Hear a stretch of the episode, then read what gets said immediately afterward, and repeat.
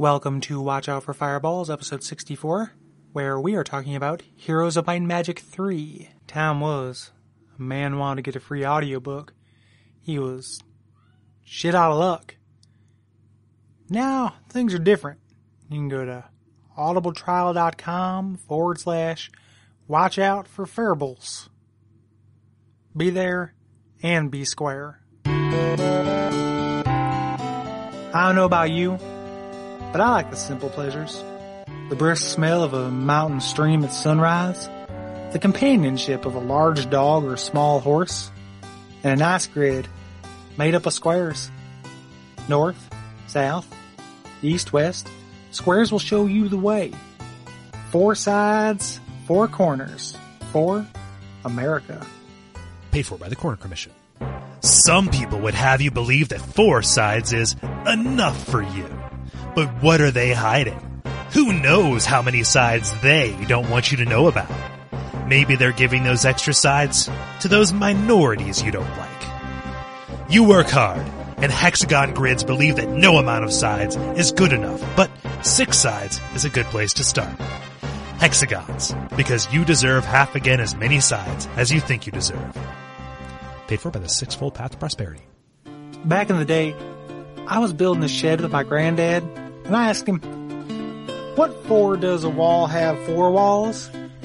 And he told me, Sonny, back in the day, there was a strange man with strange ideas who got it in his head to build a six-sided house. And that man grew up to be Jeffrey Dahmer.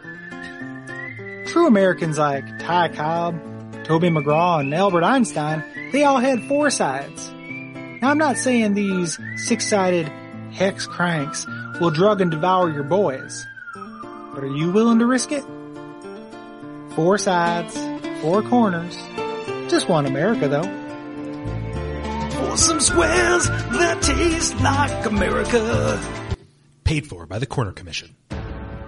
Take a look around. See if you can find any square grids. Oh, look! A blogger is checking into a free-range tempeh restaurant on Four Foursquare. Oh, look!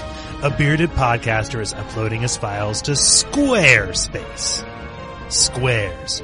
Who's using them? Millennials. If you support square grids, you're handing our future over to the shiftless and entitled. Hexagons. Because millennials are scary. Paid for by the Sixfold Path to Prosperity. Time was we had to get by with less. In these dark and uncertain times, we need stability. Now our opponents want you to believe that millennials are in the pocket, the square grid lobby. I'm here to tell you that that is patently false.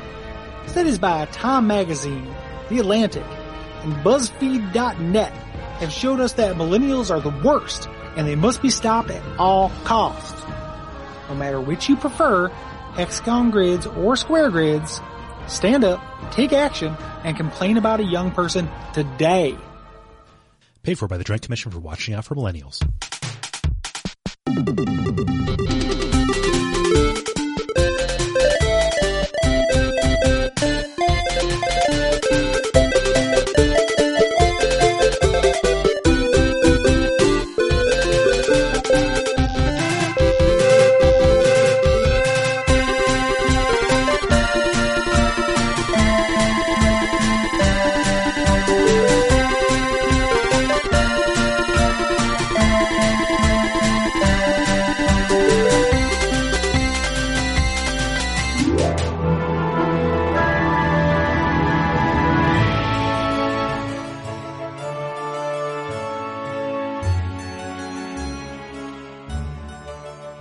My name is Gary Butterfield, My name is Kole Ross. And my name is Brian.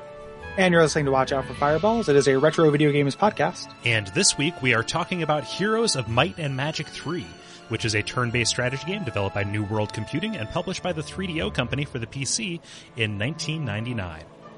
And, Mhm, uh, and- as you as you heard, we have a special guest, Brian, one of our uh, Kickstarter uh, Kickstarter backers. Um, thank you very much for uh, for joining us, Brian. Oh, thanks for having me. Yeah, Brian uh, suggested this game um, uh, for us, and uh, yeah, we're really glad that uh, that he did. Yeah. Um, Brian, do you want to talk a little bit about why you picked this? Uh, sure. Uh, basically, I started playing actually with the first version. Well, not the first, but the previous version of this, uh, Heroes of Might and Magic 2.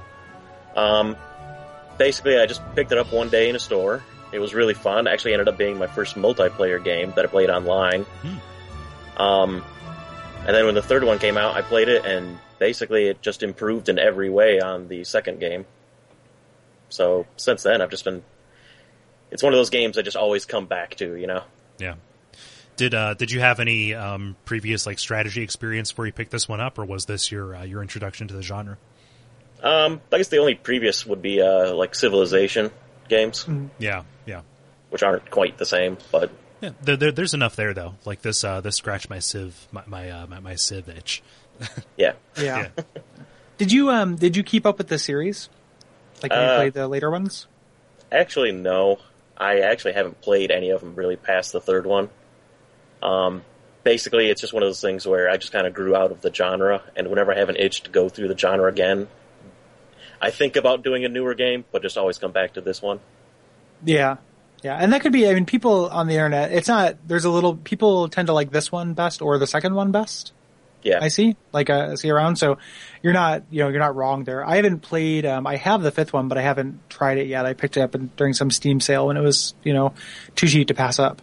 Yeah. Uh, but this is the only one I put any serious time into. Um, yeah, and I can see. I mean, it does seem like pretty mechanically airtight for for this type of game. Like it, it's, uh, you know, it's hard to see it that many places for room for improvement in in what this in what this does. Um, and I one of the reasons why I was glad that uh, you chose it is because it's not we haven't really done it. I was thinking back, like the only strategy game we've done is Sacrifice, which is crazy. like, you know that that's really odd. But uh, this is the only, this is the first like this kind of strategy game we've done. Yeah, especially You know, for as. PC friendly as we are. Yeah, Yeah. yeah. And this, I mean, this is you know, and this is PC as shit. Uh, this is very, very PC much a PC. PC game. Yeah, this is very, very PC um, as a game.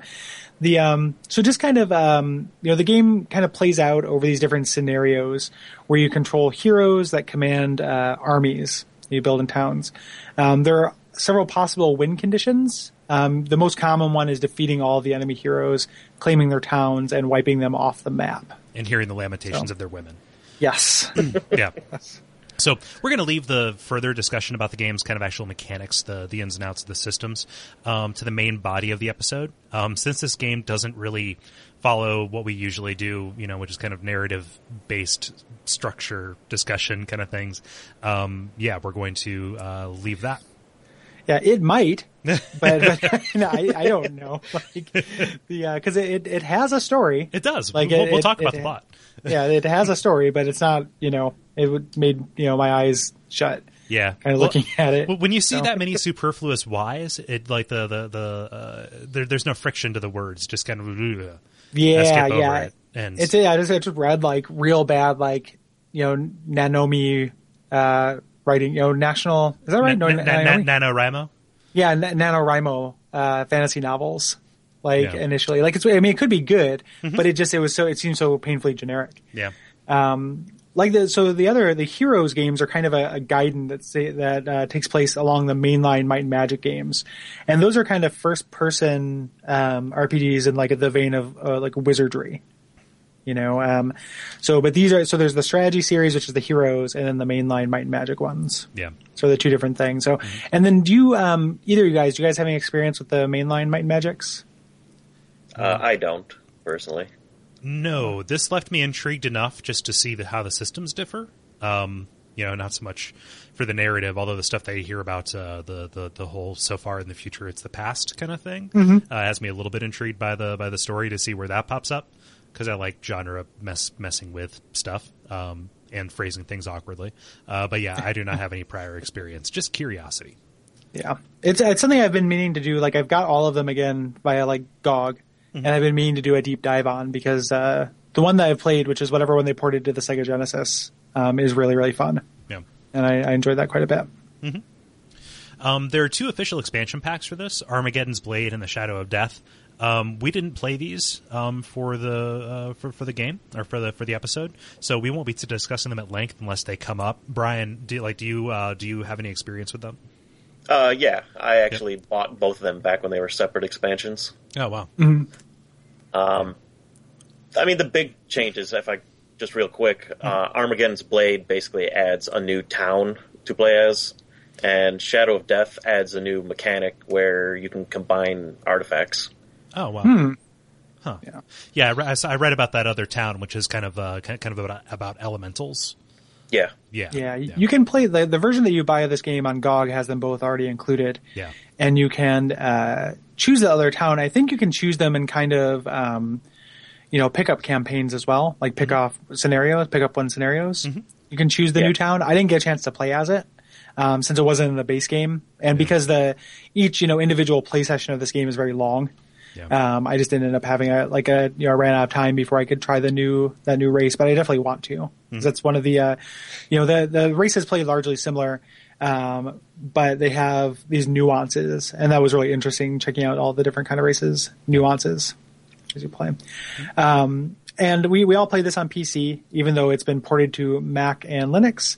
And there's also a Game Boy Advance version of it, or Game Boy Color. Th- There, there's a Game. Boy Color version of HOMM two. It's this game, but it's called HOMM2. Really? according Okay. to Wikipedia. Yeah, Huh.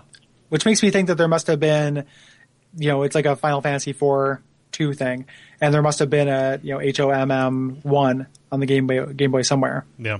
But yeah, and I think we're up to seven now. I think seven is the most recent one. Yeah, I could be they, wrong about I, that. I think that they merged the two of them though. Seven was the one that was put out in um in uh, t- 2011, uh, Hmm. except it doesn't have heroes. It's just might and magic.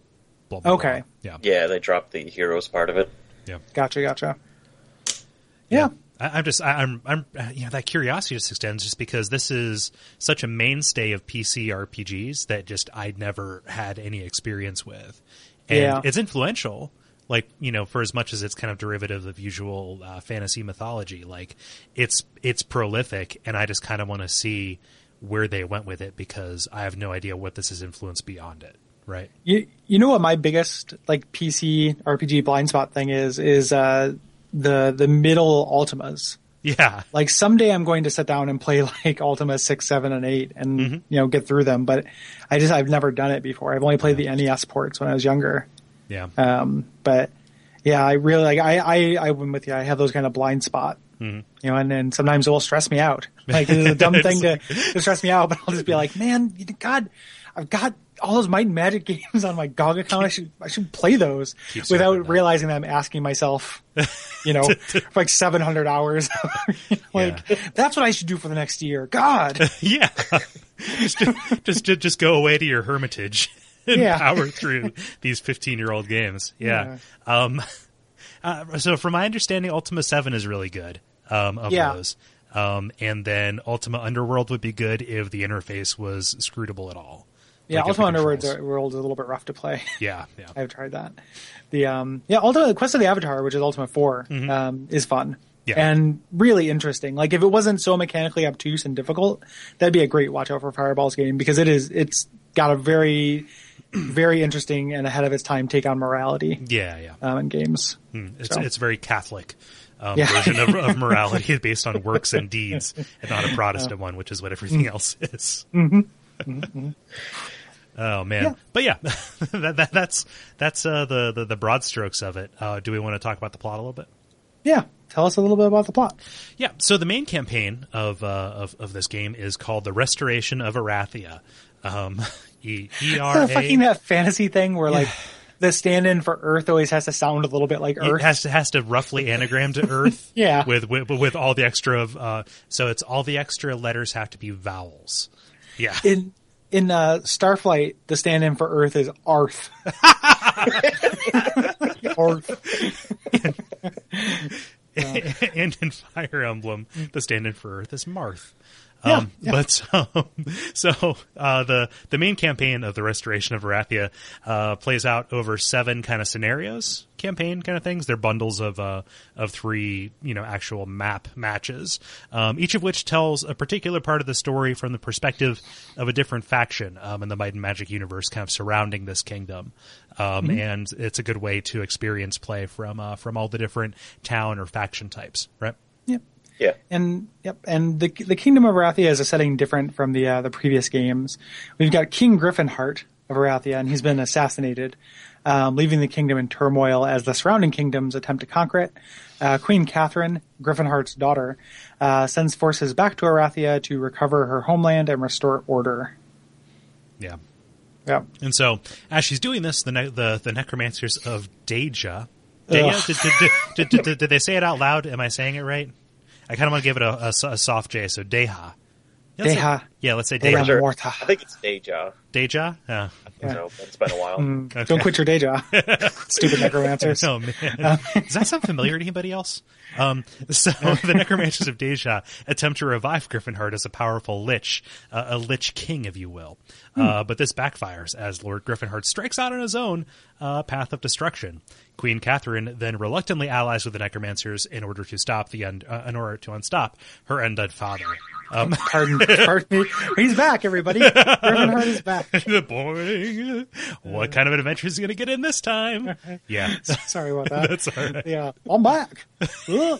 Um, yeah. So, so I love it that uh, every every strategy game plot that I've ever uh, looked at, and and they're mostly incidental. So this isn't like a scathing criticism or something that's like a like a, um, a deal breaker.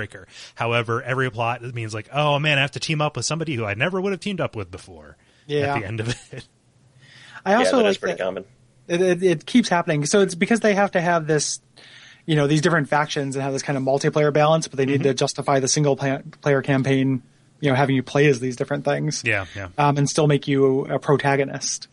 Um, the uh, uh, I like how Gryphonheart's going to come back as a powerful lich because the upgraded unit type for liches are power liches. like it, like everything has this kind of you know logical uh, different creature that it becomes, except for liches. So there's liches and power liches. Arch liches, you fool! Yeah. Where's your second edition monster manual? Yeah. idiots. You took everything else from it. it. Yeah, exactly. I know there's a dog-eared copy next to your next to your computer. Yeah. Thank you for not saying toilets, so you wouldn't Yeah. upset me.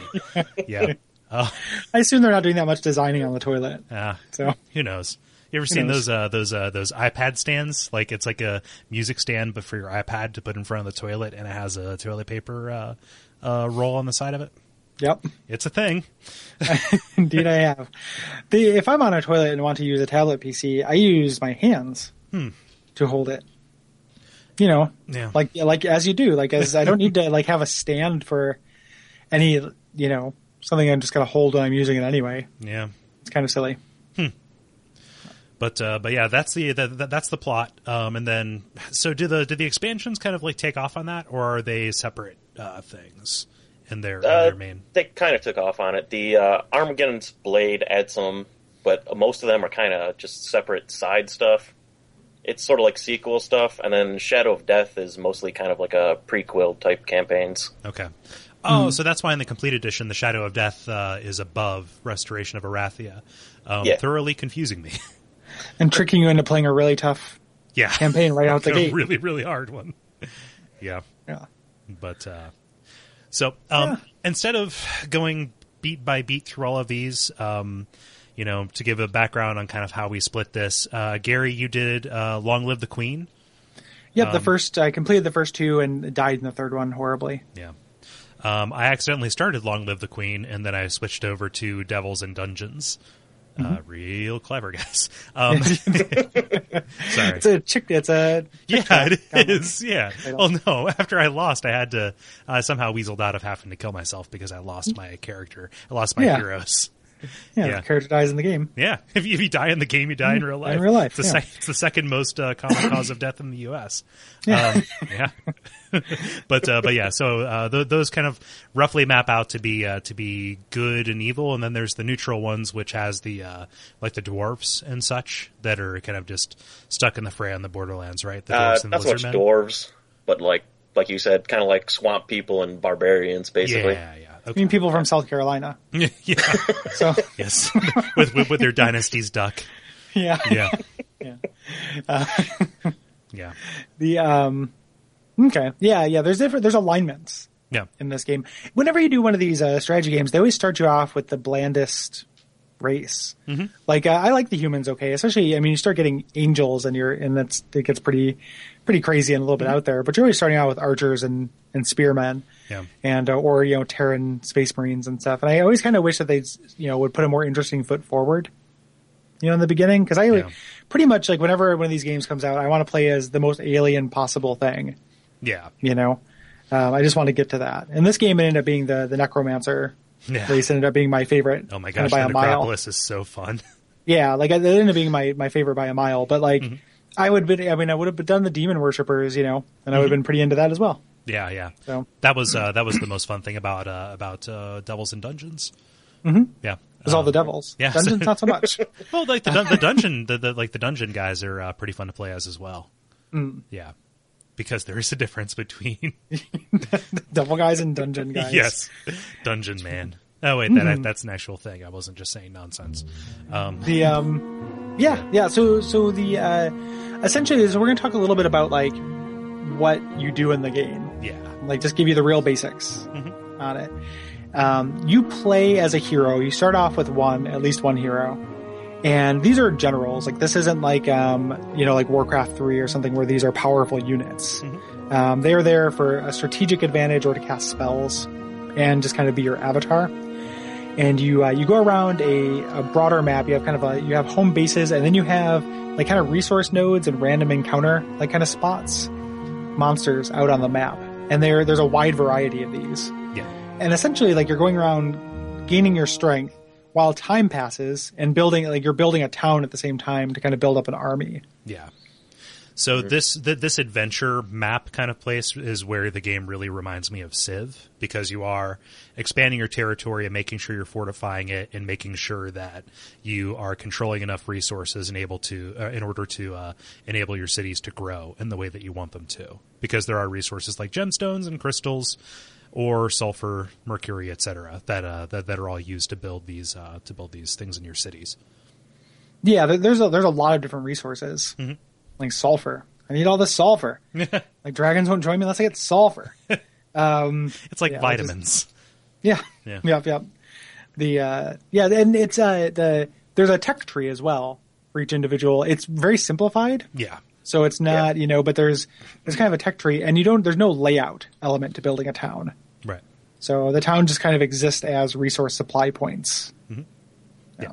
So so what I ended up doing was I would have like my my first string and second string heroes, and I would send the first string out while I left the second string kind of back close to home, waiting for the beginning of the week. Uh, you know, kind of like the beginning of the month payday, gonna get my new guys, and then The sending first of the month. sending the uh, uh, sending the first uh, sending the second string guys out with uh, with with uh, troop resupplies to uh, to get more uh, you know more armies for my for my mainline heroes. Yeah. Yeah, supply lines are incredibly important in this game. Yeah. Like doing this baton pass of troops from hero to hero.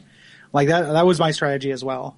Like whichever my uh you know, my hero that that was out on the front lines Yeah. kind of grabbing stuff. You also have certain resources that recharge at the beginning of the week. So like I'd make a stop by the windmill and make a stop by the uh you know the, the leprechaun. Yeah, Um, yeah. The, the little tiny dancing leprechaun looks kind of like a like a system tray icon. Yeah, he's, he's, gonna he's, he's gonna tell you about all the the tips of WordPerfect too. Yeah, he's like know? Clippy, or he's like he's a little bon, he's your little Bonzi Buddy. He'll sing Daisy Daisy to you. Yeah. um, yeah, he's animated on the map. It's great. yep. Um, but yeah, uh, but but like the, those little de- uh, details about the map are kind of cool. Um, it leads to a lot of visual clutter, unfortunately. But uh, but the idea that you have kind of this exploration, so you're going out and you're trying to find you know where your enemies are and where their cities and the relevant pathways to them, and you know trying to figure out how you can keep that supply line up. But there are also just monsters around the map that you can go fight in order to. Get these artifacts and these resource nodes uh, that'll give you a steady supply of what you need in order to, uh, you know, fight the main guys. And these are static. It should be noted. So you like people can station monsters uh, at to guard a resource, but Yeah. when the when the map starts out, there are just monsters in certain places guarding treasure or guarding uh, resource nodes, and it's not like they wander around and can run into you. Like you are you are active, Yeah. and the world is reactive for the most for most of the game until you know your enemy stumbles acro- upon you. Mm-hmm. And uh, yeah, yeah, and there's artifacts. out there, which is really important. Which kind of reminded me of like playing this game reminded me a little bit of it. Kind of has a little bit of DNA with like a Dota, Yeah. a little bit. Like though, you know, going out and killing, you know, gaining strength before doing kind of a push. You know, using the world map, like using neutral Yeah, resources yeah. to to gain to gain strength before taking on your opponent. Mm-hmm. Like it's kind of like a proto, you know, a like a proto. proto Dota. Yeah, it's proto proto Dota. Proto. Um, Prodota. um, yeah, it's just the uh, yeah that was really that was interesting to me. Like, oh, I need to just gather my strength against these things. You know, you don't you know strictly level up. Um, usually, you'll be worse for wear after an encounter. You know, other than what the spoils of it, but you don't uh, actually gain strength from fighting. Your your actually your hero does, but your troops do not. Is that correct, Brian? Or is there some like behind the scenes leveling I don't know about? No, it's just your uh, hero levels up, and as they level up, they get more stats and more skills. Okay, Yeah. that's what I thought. Yeah. and every time you level up, you get a you get a choice between um, different kind of perks you can take, um, and because each uh, each scenario only caps your level at a certain amount, uh, those those decisions end up being pretty important. Um, and for most of my heroes, it ended up being a choice between strengthening a particular element of uh, of magic. Or um, kind of getting a tactical advantage in a, in a in a fight, so boosted morale or better movement speed, etc. it seems to me, and, and Brian can confirm or deny this, but for like my playstyle, like it seemed like Magic owned. Like I, I had I did performed much better with Magic rich characters than I did with tactical characters. Uh, Is that that's it? always been the case with me too. Um, okay. The magic just gives you more options, basically. Um, plus the fact of there's actually some strategies you can use which lets you cheese the game using magic. Yeah. Well, especially like that that really came into its own when I started playing as the uh, necromantic race because you can bring your units back like you know nothing, um, and that just became so ridiculously powerful. Like, oh, my character has 150 spell points, so I can cast you know animate dead 10 times, like when nothing can stop me. You know, if I can bring back a unit back to full strength like every turn, Yeah. um, it is very very powerful. And then blind, fucking blind is like that. Ama- you know, an amazing spell, and it's so low Yeah, level, is. easy to get. Yeah. So for me, uh, playing as for the majority of the time Dungeon and Inferno um, kind of guys, uh, you know, they don't like that. Like Magic does work well for them, but their rank and file um, enemies they hit hard, but they don't take a lot of damage. Um, or they're they're they're relatively fragile, um, and so getting those numerical bonuses from the various kind of tactical uh, kind of ones ended up giving me a little bit of an, an advantage, uh, actually, a, kind of a good advantage um, over stuff that I would not normally be able to defeat um, otherwise. Of course, this kind of led to an, an, an attrition style of gameplay, um, but uh, but yeah, I found them to be a little bit more useful. I think it does depend on which which town you go with. I think attrition style is kind of is seemed like a lot of the gameplay was going to be like that Yeah, when I was playing. Like the, these are you know, um, and we'll we'll talk about the actual combat here in a minute. Like there's a, there's a lot to this game, but the uh, you you got to really kind of settle in. You know, like Yeah. you don't. There's no real way to rush. You know, rush it. I don't feel like. Uh, maybe in the multiplayer, there's a kind of a Zerg rush equivalent, but it felt like me, you know, or for me to succeed, I'd spend a long time turtling um, and just gaining, you know, gaining these really, really strong kind of overwhelming forces until I could, you know, kind of cripple a, a premier enemy hero and then could kind of pursue into their lands and press that advantage Yeah. while getting those supplies and, and keeping my strength. But it took a long time to build up to. yeah. I loved uh, finding a thieves' den, uh, which gives you intelligence on what the uh, what the enemy does. Um, And so it shows you like what their strongest unit is and who their strongest uh, who their strongest hero is. And I would always use that information to find their strongest hero and take them out. Just like I'm going to throw everything that I have at the one that you have been putting all of your resources into, and Yeah. uh, that ended up giving me a huge advantage. Yeah, I can, yeah, I can definitely see it because it's like when you, and I guess this is something that like ended up becoming a frustration a little bit later in the game is that, uh, you know, making a mis- like mistakes are huge. Everything is big in this game, so like, you know, a few like a, a few very powerful units can make a huge difference. Losing a battle is pretty much like a reload Right. you know, for, for at any given time. Like I could have a few different heroes with varying troops, but losing, you know, a third of my army mm-hmm. was never like acceptable. Right. You know, I could never really press on. Like it was always kind of, so I ended up doing a little bit of like save scumming, you know, which is not my favorite way to play a game, but I was not successful without doing it. Yeah. So Yeah. Um, if you did want to avoid safe scumming, though, um, as long as it's not against like a static uh, creature on the map and against another hero, there's always the option to retreat or surrender. And Okay. I believe sur- retreating basically saves the hero, um, whereas surrendering you have to pay money, but you can also like they will go back to the tavern, but also keep their troops as well. Mm. But you have to I pay think- gold. The one time I did that, I didn't have enough gold um, to try Yeah. it. It's not it's not exorbitant, but at the time I had you know put all my money into troops. Yeah. So Yeah, and, and, and that's one of those things like struggling for money, you know, of, of all of the turn based kind of strategy games, I don't usually associate that with economy building. Like economy Mhm. building always comes along to you know to my mind with like a you know um, an Age of Empires or StarCraft style game where you're trying to make sure that you have a resource flow. Um, and it doesn't usually enter into this this turn based style of thing, but really it's so important to like not squander like the last of your gold. You want to always be operating with, with with something of a buffer, right? Because something like that could come up that could mess you up. well, also um, when you start introducing like the trading posts, Yeah, the things Yeah. like that becomes very interesting, and that gives you a risk reward of controlling more of the map. Mhm. You know, or is, is one factor. Like you want to control more of the map, obviously, but the more trading posts you have, the more advantageous you can get other resources and everything. It's like very deep. Like this is, you know, and that's one of those things I always love about this kind of like PC PC game is like the barrier to entry is kind of high, and then once you get in there, there's just like so much to it. You know, um, and that became a real big thing because depending on what your kind of starting race or starting archetype is going to be, you're going to need more of those esoteric ingredients. Um, you know, like the the when I played as the the necromancer characters, I needed the um, whatever the pot symbol is, yeah, it's Uh, Mercury. Mercury. mercury. Like I need mercury for for my dragons, and I needed uh, so much of it, um, and to, to upgrade that that tech tree. So I ended up you know taking a risk I wouldn't ordinarily take, not in order to find mercury because the the mines were kind of rare, but to find other towns I could take over so I could have better prices at the trading post and could afford mercury. Yeah. Um, yeah. Same same thing for me. Like in the in the campaign, uh, specifically the the second uh, campaign in Devils and Dungeons or whatever it was. Uh, you start out underground, and you don't really have access to, to to sulfur, which you really need for that faction in order to make your dragons. Um, and even to upgrade a lot of your buildings. So what I found myself doing was trying to create a surplus or a bumper crop of other stuff, and get you know just like get it through kind of uh, um, you know sideways means, right? Yeah. Yep. Yep. Yeah. which that's awesome that you have that kind of option. I mean, when you refer to the barrier to entry being pretty high, like I think that the actual stuff that you're doing, the the the, the moment to moment decisions, maybe not that difficult to make. Like once I got it, I kind of felt again like a little bit like a Civ kind of thing. Um, the the printed out tutorial notwithstanding. Did you guys do that?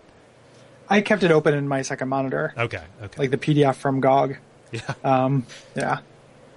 Yeah, but it's a, it's a, it's got a tutorial, Yeah. but have the instructions are written, yeah. which is kind of great. pretty funny. like, like, like aside from that, but just uh, I, I, I don't even I don't know that I agree that the barrier to entry is so high. Aside from the information density of the uh, of the interface, but like the, the the depth is just astounding, specifically with regards to that kind of stuff. When I say barrier to entry, I mean it took me a long time to figure out. I could make the decisions just fine, you know, knowing how to do it, but understanding the ramifications or understanding like, okay, this unit is better. Like, oh, this unit is weaker than this one, but I have 90 of them versus 10 of that other unit.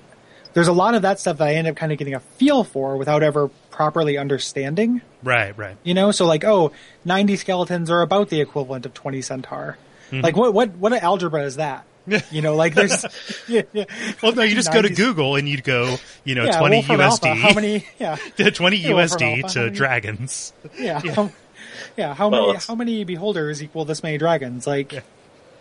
you know, Well, so so that's, that's actually guess, the kind of um, the actual kind of depressing part. Is actually that's pretty accurate description of how the game works yeah, with regards to the combat because um, all the units have their own like attack skill, defense skill, and hit points Mhm. and attack power, and basically it's just a matter of multiplying however many for the attack power compared to whatever their attacking's health. yeah. I didn't, I didn't want to get out Excel like before I'd made a move. Yeah, you know? no, I don't. So I, I could, and there are people who have done like, Lordy, have are there GameFAQs that are about the, the deep math of this game? Yeah, um, this Avalon Hill shit. But the, uh, uh, you know, eventually I just kind of got a feel for it. Yeah, um, yeah. Mm-hmm. through, through using the units. And that's more what I mean. Like, as opposed to, yeah, um, the idea that you have a unit and it's not just how strong it is. Like, if you're playing a StarCraft, like, oh, I know that, uh, Hydralisk is more, is stronger than a Marine. But now introducing the kind of stacks and the fact that they're kind of representative of armies adds this layer of abstraction to it that took me a little while to, to get, Yeah, yeah. you know? Yeah, and, and and it does play out like a Civ kind of thing, knowing what are archers to tanks, right? Like how many archers does it take, you know, does it take to take, you know to actually make this an even match? Um, and then that simplified tech tree works in your favor on this because there are relatively few. So you would think with eight factions, you would have an unmanageable number of uh, of enemy or unit types to keep track of. That doesn't end up being the case. Like it seemed manageable once I figured out what the rough equivalencies were. Yeah. Yeah. And they, and they're rough equivalencies. So there are differences and that's where like a lot of the kind of charm of the different races comes from um, that you can play as. And it should also be noted that like, I mean, you refer, you name check Civ a bunch of times. Like I've barely played any Civ games. That's not a touchstone for me. So maybe if I had that, Yeah. then it would have been a little bit easier for me. But that's never, never really been my thing. So Yeah. I haven't played it very much. Um, we should probably touch on before we go into those individual things. Like we should probably touch on what the actual combat is. Like we talked about the overland map and gaining your strength. Yeah. And we should talk about time as well, like how how that works. So we talked about the first of the month, and the, the significant thing is that that's when your troops re- replenish. yeah. So you, you kind of create these garrisons and, and different hives and warrens for your creatures, and they can produce this many soldiers per week. So on the first of the week, that's when uh, when that gets recharged. You still have to pay for them um, at that point, but it, you have a limit to how many you can pay for. Unlike a StarCraft, where like you have that grand limit for all of your troops, but you can make as many as you want. Here, you kind of gate limiting, you know, how many you're going to get at any given time. Yeah.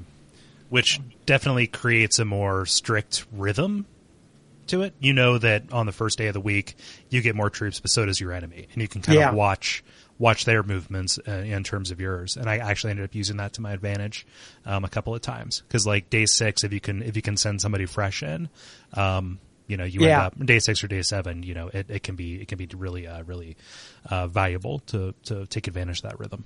Yep, and if you can win and take over whatever that uh, fortress is, then when you then you have access to all of their garrisons, and it's the first of the month, and you can make all these cool new creature types um, for whoever you're going to station there. That was kind of I would hire a local to guard whatever castle I would take over, Yep. and then just start cranking, you know, whatever was native, just to kind of hold on to it. Yeah. Uh, yeah, this is grognardy as shit, man. This is like the grognardiest, like, watch out for fireballs we've ever done. It's like justifying that iTunes review that called us boring. this is what they're talking about. He'd heard into the future. he, he heard into the future. I don't know. I mean, it's like, a magic conch shell that some gave him in a gremlin shop. Your podcast from the future. I don't even know. You should have warned us. No, I mean, but it's but it's good. It's fun. I know. It's really fun. Like, and that's part of the fun is like you're you're thinking about it on this weird, you know, way that I, I'm not often engaging in video games. Mm-hmm. You know, this part of my brain. Like, and it's again, it's not my genre, but like, this is re- like I will play like a lot of times for Watch Out for Fireballs games if they're games we haven't that aren't like a big part of our history. Like, I don't go back and play them after the episode usually. Mm-hmm. Like, I'm not eager to do another playthrough of Snatcher right now. However, like I'm gonna play this later on today. Like it's really fun. it was hard to tear myself away from like doing the scenarios this morning Yeah, in order to to record. Mm-hmm. So, yeah, yeah. I mean, I, I was cram jamming scenarios as as soon as like a half hour before this yeah, recording session. Yeah, it gets under your skin a little bit. I mean, and when it's so systems based, and when you're starting to think about like, oh, like it it lays your mistakes bare, right? That that- Yeah. that you made before, thinking like, uh, and and it's a it's a sense of progress, right? You're developing a muscle, like in a way that's similar but kind of really different than you know a Dark Souls muscle, Yeah. right? Just to just to throw in stuff people hate. Um, where where Dark Souls is kind of like okay, there there's a little bit of system to it, but a lot of it is you know kind of Who memorization. are these people that hate Dark Souls? Or are they What's just? that? Oh, no, just hate kinda- when we bring it up. No, no, I'm just in, in a bingo card kind of sense. Oh, okay. Yeah, Gotcha. yeah, yeah. No, I mean, if, they, if, if you hate Dark Souls, Yeah, go play Dark no, Souls, No, sir. yeah. us. yeah, yeah. But but like this very much is a muscle, right? Like Yeah. you know, it, it, has a huge range of movement, and each time you come back to it, you understand a little bit more about the way these units interact with each other. Like I was thinking, here's a mistake that I made. Uh, the, uh, the the upgraded forms of the imps, when you attack, Yeah. it actually hits. Uh, it's like an area effect. It doesn't show Mm-hmm. you. It doesn't tell you that. But uh, all of a sudden, I was like, why are my why are all my guys dying so quick? It's like, oh, I have them like bundled up together. And so now, whenever I play the Inferno, I, I, know to do that, and I kind of want to go back and do it again with with the benefit of of that. So it's not so much memorization; it's just you're, you're inhabiting uh, you're inhabiting the code of the Matrix, right? Well, part of it is it's like in the time, time this came out, you would have known that from reading that entry in the manual. Not Like really. I imagine this comes with a glory. Like no, Well, did you look I- through the? Yeah, I read the manual. Does it have like it doesn't have individual unit powers? It does, but it doesn't say like, "Hey, this is an area effect" kind of thing. Specifically Oh, for so specifically for that. So like, um, what is it with the fortress uh, guys? They have the hydras, and you can see Mm-hmm. like actually when they attack that they that they hit everything that's in front of them like in a cone. But like, Mm-hmm. I didn't I didn't see that. Like you know, just as I was whenever I get a new town, I would pull up the manual and I would look at what the units were, but I didn't see that. I just Hmm. had to experience it. Huh. Yeah.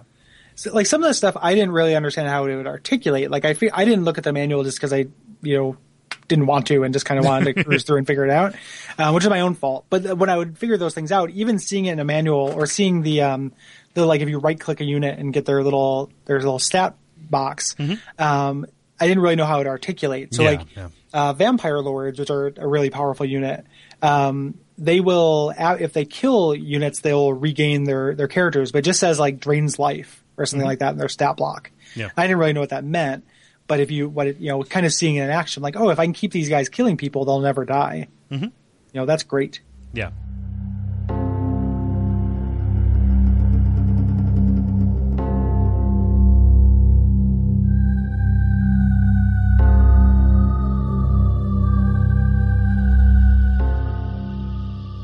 Yeah. Yeah. The, the necropolis is so good.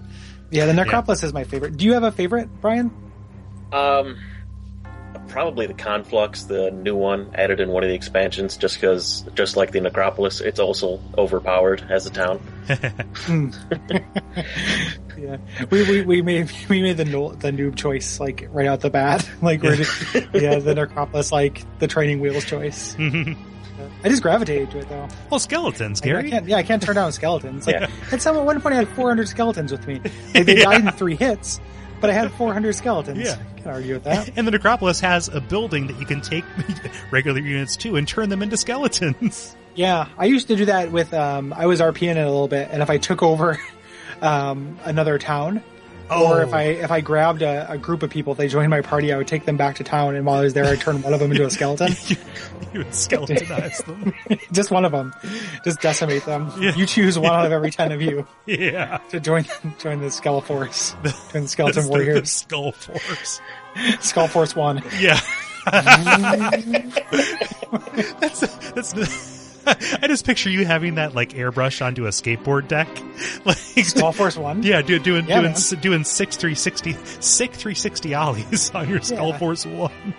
just tasty hip flippers and just yeah. Yeah, yeah. But, uh, yeah, so I, I kind of want to go back and play a play a scenario with with the conflux, just because because the, you too. it does seem it does seem to be similar in flavor to the to the necropolis. But uh, And I mean, also there's that part like we're we're talking about a little bit of just something just sounding cool, and uh, you know, necromancers. That's always going to seem cool to me. Like in another life, like I was a secret metalhead. Like I I like all that shit. And then uh, elementalist, that's cool too. Like I can get into you know people manipulating and kind of making deals with, or like these interdimensional elementals, right? Like that's what the conflux are. yeah, Uh, basically, yeah, most of their stuff is elementals, and then they also have, for whatever reason, the first unit is fairies, and the last unit is phoenixes. Oh sure, nice. makes sense. Yeah, Yeah. that it does. Yeah, but I, I really liked the combat. Uh, and just I, so there was a period of about like one campaign where I tried doing, um, where I tried doing auto battle, um, just Yeah. because it seemed quicker. And I, you know, I, I didn't see so much how my individual decisions is like, okay, the computer will optimize for it. That's cool. I just wanted to see how it went. I was in kind of a time panic too. I was like, oh my gosh, how am I going to get through this? That isn't the way to play hours it. of game. Yeah. Yeah. Well, so yeah, it's like um, Final Fantasy Tactics. Mm-hmm. Like you know, like if you're playing a game with tactics in the title, more or less, like that's why you're playing it. You know, and, th- and that's not you know. There's other things to Final Fantasy Tactics, like you can build characters, and here you can build different kinds of armies and, and profiles and stuff. But like you know, you, I think you kind of want to be in on that nitty gritty. Yeah. I think the auto battle would be useful, like if you're taking over, you know, a resource and there's oh 10 Cyclopses are guarding this. I think I can just take them Yeah. You know, I don't really want to deal with it. But for Mm-hmm. an actual fight against another hero, you probably want to be in control. Yeah, and, and I just found like I lost fewer few, fewer units when I was making the decisions myself. So the computer, I don't know what's happening. Like if it, if it's just not optimizing for it, so it's not entirely um, overpowered when you try to do that. But uh, but I love how they handle uh, trivial encounters as well. It just like when you when you roll up on those ten cyclopes, if you're rolling 400 skeletons deep, um, you can just press that button and have them run away. And Or you- they'll join you. Or they'll like if join they see you. if yeah, if your diplomacy skill is high enough, or if they just if you're strong enough, yeah. they'll be like, oh, we want to we for glory, we'll, we'll join this group of skeletons. Yes. skeleton glory. skeleton glory. yeah. Um, so, so speaking of like the different heroes, like, did you know that each individual hero has a has like a perk associated with them, like a like a different unit they have an affinity for? Um, yes, I think I did. I don't know if I ever knew which ones they were Yeah. um, for each one, but I knew I knew that was true. And then they have different types as well, right? yeah. like there so- are, there's more than one alchemist. Like you can be an alchemist and be like Shirar Badarb and be Krabadab, right? yeah. Yeah. Is that Yeah. true? Okay. yeah. So you can be Crab Crabranthiel, um, the, Yeah. the alchemist. Yeah. But also be, you know, Yeah. potion mix 2000. And, and each of them, yeah, the, the robot. Ro- Ro- the Robo Alchemist. yeah. Isn't that an anime? Like, Robot you- Alchemist? uh, or- full, full Metal Alchemist. I that's think what you're I'm thinking, of. Yeah. Yeah. Yeah. Man, I'd, I'd, gonna take a sip of water. Yeah, I. I didn't. I didn't realize that each person had a. I, I did realize that, but I didn't know what their affinities were. Yeah, What yeah. do the affinities do Uh, exactly? so most of them are like your blank unit will work better. Um, Mm-hmm. It's not so much functional uh, aside from like the magical. Um, you know, so so each so each uh, city type has a has a melee and a magic type hero. So for the castle, there's knights and clerics, and dungeon is overlord and warlock. Uh, the magic ones tend to um, have like bonuses for a particular kind of magic or a particular spell. Um, so it's real marginal kind of stuff. I could see it, you know, in the Grognard spreadsheet GameFAQs world, um, you know, being like, oh man, this makes you 5% OP. Um, Right. and then go for it, which, you know, hey, being OP is okay. Um, Yeah, the- but, uh, you know, it's just a matter of, am I willing to refer to those, uh, to those slide rules? yeah. Or do I want to go out in- and date chicks? Yeah. I want to go out and get skills. yeah. Um, yeah, it's the same people who get real into that with Pokemon. yeah. Yeah. Like, oh, this is this guy has a morose type, and he with a stab modifier. If I use a fire type move, like, yeah. Yeah. no, no, no, no, it's cute. Just use it if you like the way it looks. He's, he's got a physical attack, but there's a hidden physical stat. No, it's like, it's there, no, you but poke fools. yeah. It's like this one's shiny. I like him. Well, actually, the shiny one, nope. No, put it away. Uh, yeah, the yeah. So I mean, I knew there were the magical and physical ones. Uh-huh. Um, the Yeah. but I yeah I, I tended to to favor magic Mm-hmm. exclusively, but that, I already talked about that. That was kind of my preferred play style. Yeah.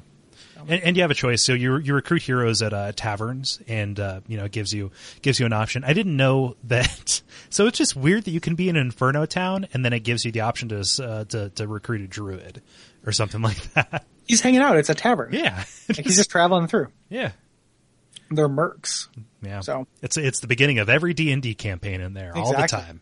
Yep. The alchemist and the the uh, know, druid get together and we're the most useless classes in Pathfinder. Fuck us. Like no, nobody's taking me. Yeah. Yeah. But uh, the, the, the, find a bard and complete this party. I always found myself running out of spell points, um, and I, and I wasn't quite sure how to manage regaining them um, without going to those specific pickups that would that would The wishing give me wells. max. Yeah, Yeah. Um, besides the wells, there's also if you have a town with a mages guild in it, if you let your hero go to that town and then uh, end the turn with it in the town. oh, you garrison re- them. Yeah. Well, it doesn't have to, have to be garrison. They just have to be at the town in Mm-hmm. either of the slots. And then if you end the turn, the next turn they'll have full uh, magic points. Okay, yeah, in the campaign I had that problem all the time. Um, with Christian, the like paladin or cleric I was playing as, but in the uh, scenarios, I tended if I chose a magic her- hero off the bat, I tended to have plenty of magic points. yeah, um, with me. And then I'd also often choose the ones that gave me magic points back, the perks, because Animate Dead is so good. I want to be able to cast it a lot. Yeah. So, Yeah, um, my basic strategy is usually like uh, use my hero to attack towards the town. Once I take over the town, uh, spend it the next turn there to regain all the magic, and then just repeat, kind of thing. Yeah. Mm-hmm. yeah. What uh, what difficulty level do you play on, Brian? Um, I think Actually, I stayed on that's- normal. So that's the thing is actually the difficulty doesn't really like. I mean, there's slight AI changes, but the main difference is just resources. Mainly, they the uh, AI will start out with more, and you start out with less. Mm-hmm. That's the primary difference between them. Um, as for which one I play, generally the expert. okay. Oh well. Impossible is just not fun. Yeah, I, I mean, I had uh, such a hard time on normal, like, uh, but eventually I got I got pretty good at it, and you know, kind of have a strategy. So I wanted to see what upping the difficulty would do, but I'm a little bit disheartened that it doesn't change the AI at all. Yeah, I mean, it- I think there's some slight changes. I mean, I'm sure you're going to get some response from somebody afterwards, especially on SA about it. But uh, yeah, the the SA thread blew up, like we mentioned. it. Yeah. like people are people love this game, right? right? Rightly so, but like on a level that is kind of a, like what we're talking about it here, which is these like jumping immediately to these vagaries, right? It was so well when we brought it up on on something awful. It was so uh, I didn't know how to follow the advice people were giving. Yeah. because I didn't know enough of the context. Like I was like, which campaign should we start out with? Just thinking it was an innocent question. Everyone's like, no, don't do campaigns. It doesn't work that way. And it's like, how? What do you mean? We're watch out for fireballs. We have to talk about these characters' journeys. Blah, blah, blah. Yeah, but, yeah, and they're they're right. Like I should just popped into some scenarios. You know, mm-hmm. like I. I don't. Uh, I don't necessarily feel like the time trying to do the campaign was necessarily time well spent.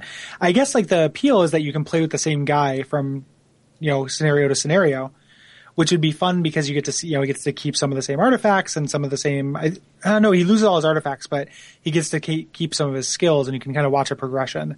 Because near the end of all the individual kind of one-offs, I would feel really satisfied with the guy I had made by the end of it, and then he's just in the ether. Yeah. And Yeah. that Yeah. actually discouraged me from worrying too much about the artifacts that I had. Like getting them was good, but uh, like in terms of really doing comparisons or trying to build him up or seek them out, just because of how impermanent that was, I didn't really seek to seek to make that a part of my play. Yeah. Did you ever get the the thing in I can't remember which town has it, but that you can buy and sell artifacts? Uh, yeah, I think that's the uh, that that's in the dungeons. Yeah, it's Yeah. the dungeons that Yes. has the uh, the artifact dealer. Yeah. So, yes, that was I did. useful. Yeah. Because I, I, you know, I ended up having like three chess pieces, and I could, you know, sell some extras. Because I would end up, I would end up doing a big fight, and then afterwards, I'd have like seventeen different artifacts from the guy I just killed. I was like, oh well, shit. No wonder that was so hard. Mm-hmm. Yeah. This guy has a plus four and everything. Yeah. Multiple times over. and I've uh, so like in in that kind of realm, I sought out to improve stuff that I knew was going to be really temporary, but would actually like I noticed that it would give me a, a huge advantage, which was morale and luck. Yeah. Um, just like in a moment to moment, like you know, will these attacks work? Will I get extra turns? Those extra turns, man. Holy Yeah. shit! Having high morale, that is uh like that. That for me was so effective. what, uh, Yeah. Brian? Me, you can you can answer this question. What causes low morale? Like, why why might a unit have low morale? um, the main thing is usually mixing troops of different types, Yeah. and especially mixing anybody with necromancy. Nobody likes working with the undead. Okay. So it's an anti-miscegenation kind of message that's giving us. Like it's a, so there's like supposed to be necromancer water fountains is what you're saying. Stick to your Right? own kind. Yeah. Yeah. Yeah. Essentially, yes, yeah. Blood fountains, Gary. Blood fountains. One, one fountain with water. One fountain with hot and cold running blood. yeah. Yeah. Because you know, you, know, you, you you want to include both the fire skeletons and the ice skeletons. Yeah. Yeah. Yeah. Yeah. Yeah. But yeah. Um, th- so so since you guys relied more on magic than I did, did you uh, do direct damage stuff, or were you more about um, trying to do buffs and debuffs? I'll let, I'll let Brian answer first.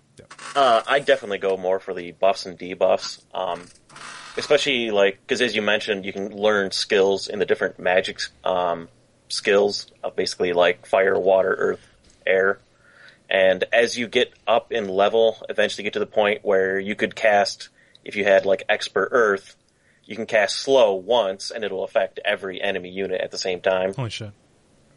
Yeah. So I mean, Yeah. when when you have spells like that, those are generally the most powerful. There's different, like it would, it would be real situational. Like I very rarely did direct damage, but the um, the undead have a thing that attacks everyone who's not undead on the screen, which is really good for kind of thinning out um, smaller smaller stacks or weaker enemies, Yeah. um, or right before an attack. But mostly, I would do pretty much the same thing Brian did, and then lots of healing. So uh, I- you know, I would have uh, my like stack of ghost dragons, which is just cool. if they already done did undead dragons, how do you make undead dragons like you know better? What's the one up for that? You take ghost dragons. Yeah, You- yeah. You take you. so first it's all bones, then it's Yeah. no bone. I like watching those YouTube videos of guys eating ghost dragons and then just writhing in pain. Yeah, Yeah. yeah. well, I, I heard that if you can eat uh, six ghost dragon fritters at this one place, you get your picture on the wall. Yeah. yeah.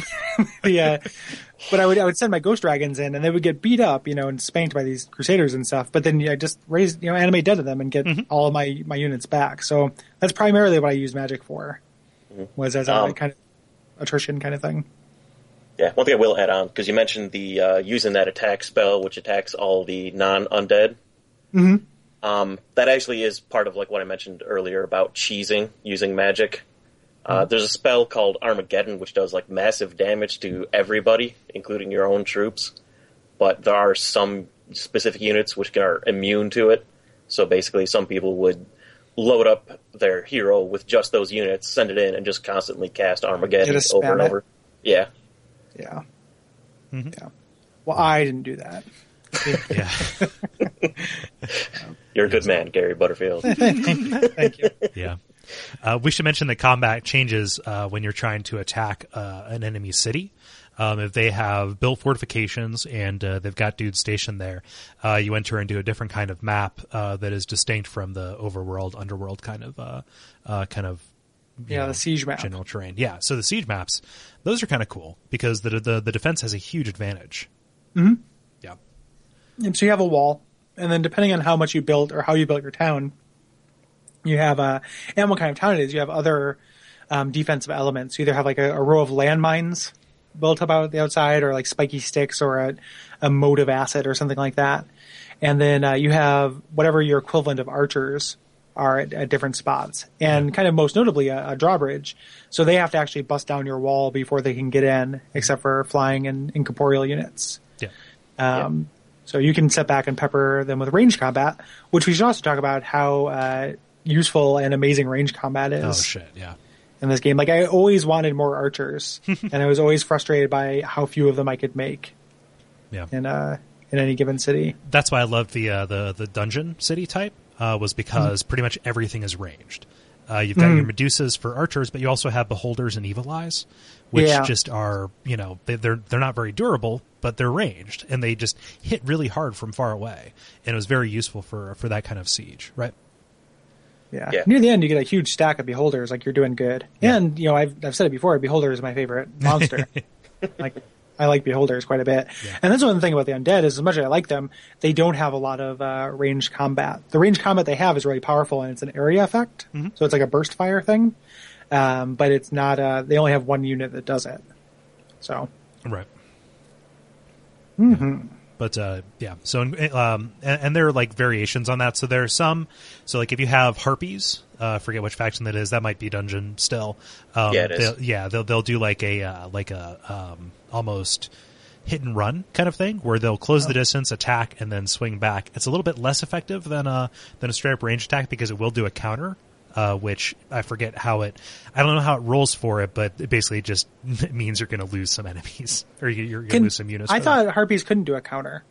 I thought that I thought they couldn't be countered. Uh, it ended up happening for me a bunch. It might not have been that particular um, enemy or that that, that Yeah, particular um, unit, but it happened. Yeah, as I say, it's um, the regular version of harpies can still get countered. Um, Gotcha. But when you upgrade them, they don't get It's countered. the when harpy they attack. Yeah. Yeah, the hags. so I was thinking, yeah, queen of the harpies. Mm-hmm. um, yeah, yeah. The necromancers have vampires that do the the same thing, except they don't go back to their original spot. Oh, yeah. But They uh, they can't be can't be countered. Is there any um, Brian? Is there any like strategy to not just upgrading your units? Because I that's pretty. I pretty much wanted all of my things upgraded as much as possible. It's kind of how I played. But is there any like unit that's not worth it, or it's more cost effective just not to do that, or is it just a progression that you want to be making? Uh, not really. The only really exception, like the only reason I've ever had when playing to not get an upgraded unit would be if there's one uh, type of building on a map called a hill fort, and basically if you go to that, it's cheaper to upgrade your units as long as they're level one through four. Mhm. Okay. So yeah. you can buy like the cheap ones at your, uh, you know, from your town. Go there and upgrade them there for less money. Mhm. That's Yeah. about the only thing, but it's getting a little grognardy to do It's, that. it's- well, it's real situational. Like you have to have Yeah. that, and it has to be within a reasonable distance from your your town. exactly. Yeah, so I almost always just you know, and I would always try to upgrade before I bought my units as well, so I could buy the the upgraded version. Um, yeah, have very little use for anything anything that lower tier, lower tier guys. Um, some of the some of the uh, the unit types are real dorky and stupid, like um like the gremlins. Yeah. Those things are dumb. They look dumb and they act dumb. the little, I mean, they're range, which I like, but they just look like little, little dumb little turds with their balls and chains. And Yeah. like, They're- kind of they're kind of like a less awesome Tonberry. yeah, yeah, they're like shitty tonberries. Yeah. Yeah. Shit- shitty Tonberries. Yeah, are they any good? No, they suck. Are they good? They suck. They suck. Yeah. There we are. Yeah, but um, yeah, those uh, th- those are kind of goofy.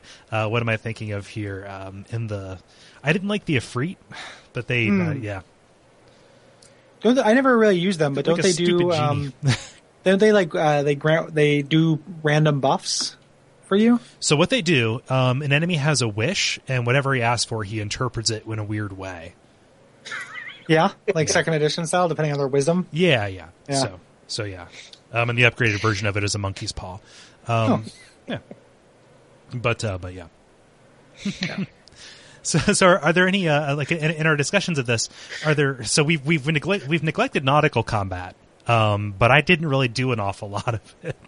So I'm not entirely sure how we approach that. I, did, I didn't either. Do you want to talk about that a little bit, Brian? Because I, I only did it a very little bit. Um, it exists. Hon- honestly, you don't see it much. Yeah. Um, generally, like when you're going against the AI, it's really rare for it to actually bother trying to attack you when you're in a ship. Um, and when you're going against other people, it's again the same sort of thing where generally, if you're on a ship, you're just trying to go somewhere else or pick up some uh, free gold that's in the sea, kind of thing, and that's it.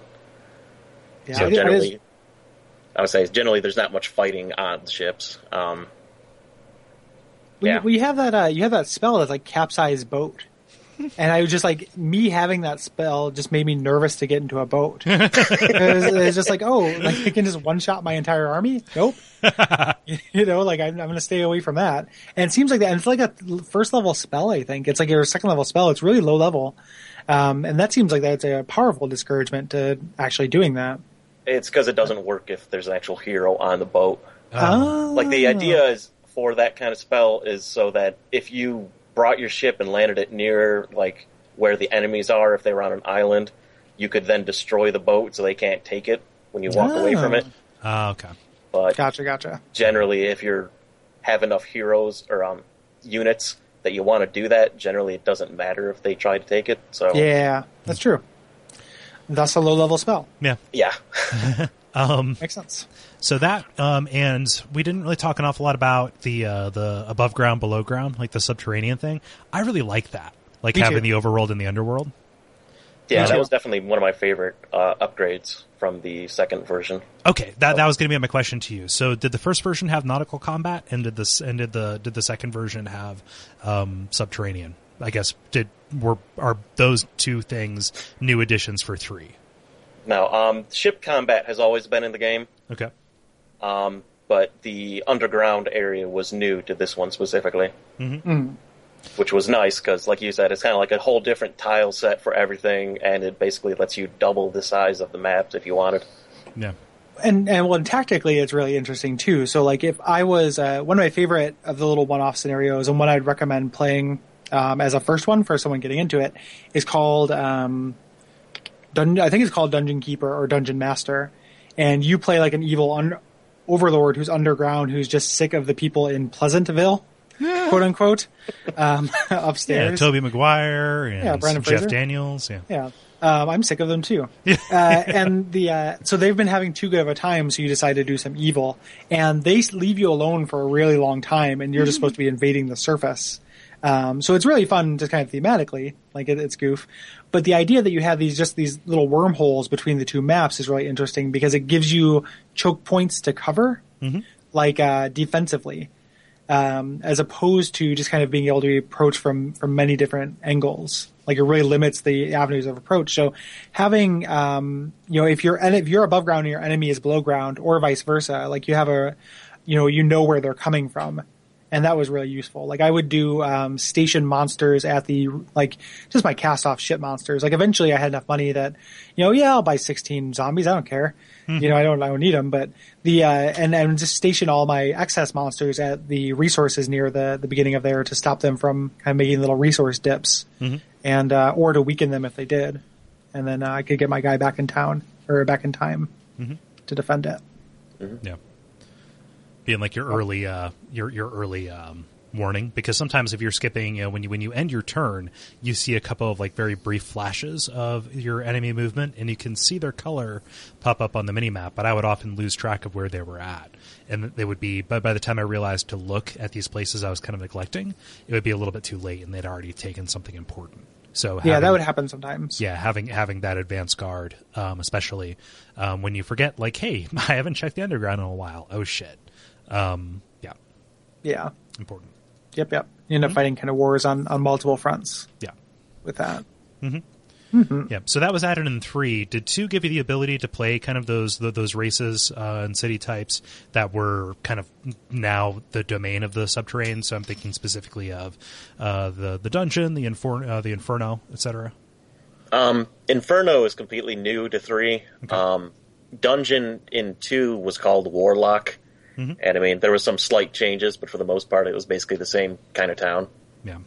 Mm-hmm. Um, Honestly, I think my favorite, well, my least favorite change, I should say, for unit types was actually the Wizard, only because in the first one it had a very kind of Hobbit feel to everything.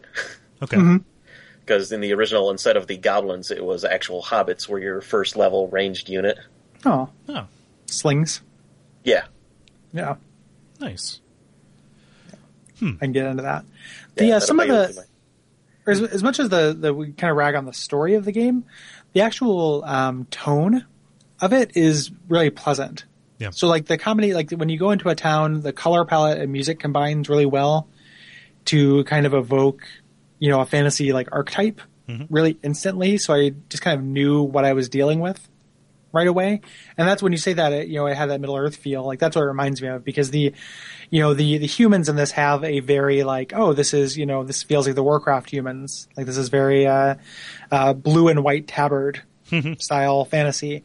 And then the music and the necromantic area and just kind of how it looks and everything. Like everything is conveyed instantly because of this cultural competency you have, you know, being at least fantasy aware Yeah. to a degree. It does a really good job of that. Like there's no weird tonal shifts or anything like that.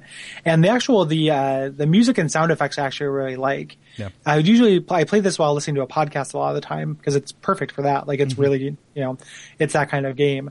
But the actual uh, little music cues when a turn would start. Um, you know, would get me kind of kind of jazzed, and and you know, after waiting for, you know, the enemy to do his uh, do whatever he's going to do. Yeah. turn. One thing, so I loved the way that the cities looked. Like it was, it was really neat seeing the new stuff pop up. I kind of wish that those complex, kind of cut cluttered um, cityscapes didn't end up being the menu. Yeah, like if there was if there was a text list on the left. as Yeah, well. yeah. Like if like if it was just kind of like okay, you can see this, and it made a difference in the way your city looked as you built it up. But if it was kind of like okay, press this to actually look at an interface that is that is friendly. Like I got used to it eventually, um, but like especially if you haven't seen like oh man the uh, the fortress one that that's the swamp people right like like just like I would I would just dread getting a fortress town because I can't find the buildings in that.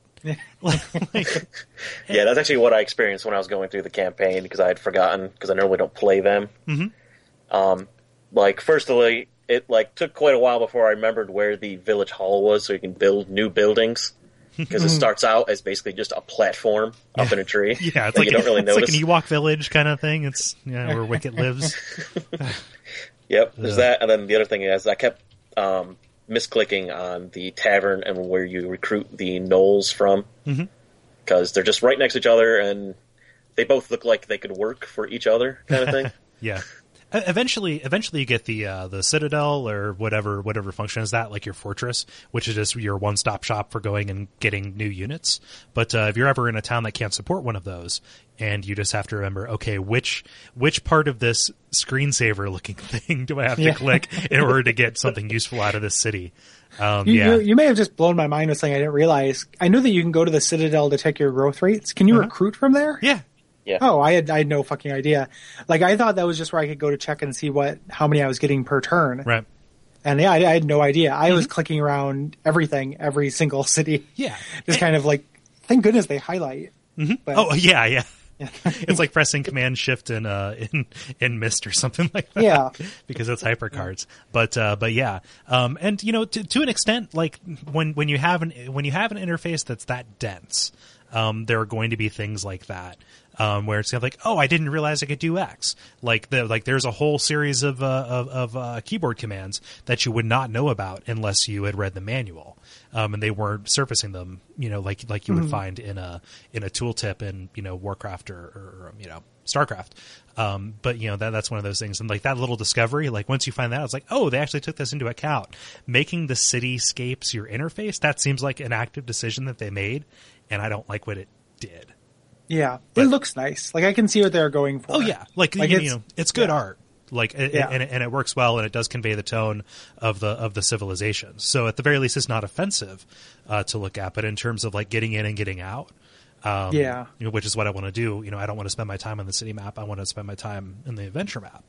Um, Right. Yeah, like that, that. That was just kind of a bummer. I'm complaining about it more than it actually made me feel bad. But uh, It's hard to. I mean, yeah, the game. I mean, the game is really good. It's hard to find Yeah. kind of things that Yeah. irritate me about it. The uh, like so like a text box would have been perfect for that, Mm-hmm. which is the list of what you already built. like a menu. Um, yeah, yeah, menu.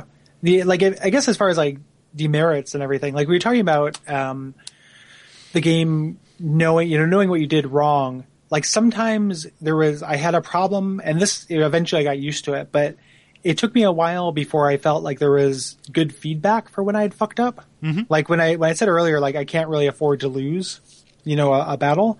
That kind of remained true throughout, and whatever the game is trying to teach me to make that, because I assume that's not how you really play it or should be playing it. Whatever the game is trying to teach me, I've never really figured out what I should be doing, especially in that, that like that end stage of that campaign. It was just, you know, brutal, like just really well stacked heroes were just kind of assaulting me left and right. yeah. And, uh, you know, I just didn't have the, I just didn't have the guys to fight them. you know, I, I know they're getting guys at roughly the same rate I am. yeah. Maybe they just outnumbered me by that many to one, but I don't, I didn't know what decisions I was making poorly. And like in a game that's all about these tactical decisions, like kind of knowing what you should have done differently is really important. Mm-hmm. And uh, I didn't always feel on solid ground with that. Yeah, yeah. You know? Like a like a feedback failure is really is uh, it can really put pennies on the on the train track here. Uh, Yeah. So so like as somebody with a little bit more experience than us, is there a point, Brian, where you know like oh I'm fucked, well before you're actually, you know, seeing it? Um, kind of. Um, I mean, like you like uh, let's see, when you right click on any stack of regular creatures, you can see like about how many there are in the stack, mm-hmm. and then the same sort of thing applies with heroes. And eventually, it gets to the point where you'll notice if you check them out that they will have stacks of hundreds of units compared to your like mm-hmm. tens. I mean, that's about the only time I've mm-hmm. ever noticed it becoming really obvious that you've lost. But Yeah. what what are you doing in like that scenario? What have you done to make that situation extant? Like what does what were you what failures were you making to make the enemy outnumber you on that scale? I uh, guess. Generally the number one one is usually uh, just a matter of you haven't been aggressive enough. So Hmm. like you spent too much time in just one small area turtled, so they were out grabbing all the artifacts, grabbing all the mines and all that. So they ended up having more money, more towns compared to your like one town that's maybe fully upgraded finally, but they'll have seven that are. yeah. yeah. That- I mean, that could definitely be too, true because I definitely I played this very conservatively. Yeah. So I, I think I had more than one town, but I wasn't, you know, very aggressive. Yeah, I found that I was that, that that I was more successful once I decided that I would start keeping them on the run. You Mm. Well, know, like, if you get an ma- advantage, you have to- Oh yeah, yeah, yeah, but but but like Yeah. but like even that, just kind of like taking more risks in the interest of like even if I knew like that I wouldn't succeed at this battle, I would get as far as I can as as far as I could in depleting their resources and then surrender and then just take that gold loss in order to get that hero back and then go go again. So if I if I knew that I had somebody in a place where I wanted to be, like actually getting into that loop of like nickel and diming them, you know, chipping away Right, right, Yeah. right, right. which which I recognized as a little bit what they were doing, except the AI didn't care so much if they lost something, unless they were reloading, and then it you know caused a time a time ripple on my end. Yeah. like Yeah, your computer has gone sentient. yeah, that's a that that, that is a uh, short story. Um, Yeah, there we go. Yeah. the, the sentient heroes of my Magic AI. yeah. Mm-hmm. I'm sure there was like some kind of goosebumps, like sub goosebumps grade book about like cyber games that that had It's that called as like Cyber a- Games, Cy- eh? yeah, cyber games. the, the names that name works just fine. yeah. So. Oh man. I'm pretty sure that our Audible trial can take on your Audible Trials army any day of the week. Go to audibletrial.com forward slash watch out for fireballs to find out.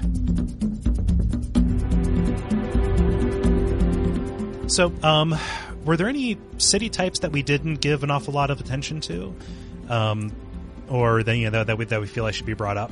Um, we, we we spent a lot of time talking about the necropolis, but like I never did anything with uh, with the tower or the stronghold. You know, Yeah. I was gonna say, um, did you try any of those, Gary? I mostly, and I don't know the necessarily, I was looking more at like a creature palette than I was the names. I didn't have the associations yeah, pat. I spent most of my time with the humans, the necrolords, um, the the sylvans, and then the um, uh, demons. yeah, So like the sylvans, by which I mean like the elven characters. Yeah. So those are the four I spent the most time with. yeah. All right, then yeah, neither of you really did the stronghold or the tower. Um, basically, let's see, stronghold. Basically, are your typical barbarian Conan types with lots of orcs and goblins and all that instead of Arnold's.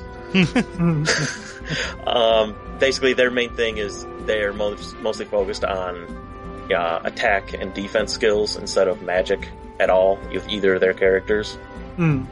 Um, and Tower, on the other hand, is pretty much the exact opposite, where they're all about magic and, again, using stuff typically associated with wizards. I, I have actually done the, the tower. Now that I'm looking at their uh, their palette, Mhm. um, but it was through like taking over. So I've done like a, a giants and gremlins, golems, magi yeah. kind of character. So I've I've taken over that tower and spent some time with it, but I never started with it.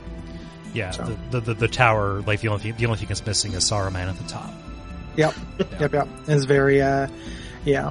The uh, the, each of these have like kind of a lev- like levels of characters, and I guess they have an actual numerical value. Um, Brian referred to like level four characters or creatures. Yeah, they're um, they're generally called tiers, and you have like one through seven, and they're all supposed Ah. to be like across the different town types. They're supposed to be generally about the same Mhm. in terms of their um, strength or weaknesses. Yeah, but that's not necessarily true. Like, is Yeah. my understanding too. Like, they're supposed to be, however, you know, different uh, different town types have clearly, you know, defined best starting units and and weaker ending units and such. Yep. So, Mhm. One of those things that was never really properly balanced. yeah, yeah. Well, it would balance out later, I guess. Yeah. Yeah. And and a game that, that yeah. that generally feels really well balanced. Like I'm sure that somewhere at that spreadsheet level, you know, there's somebody who's going to raise a, you know, like would, would raise a valid complaint. Um, but I I generally felt like really each of them felt a little bit different, but those th those equivalencies kind of came out in the wash, right? Yeah. Yeah.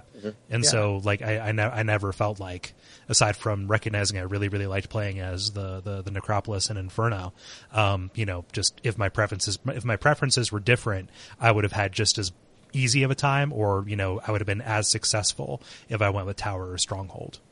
Yeah. Yeah. Is it is it true, Brian? Like you played more. We I don't think Kole. Did you play any multiplayer? No, no. I, I also did not.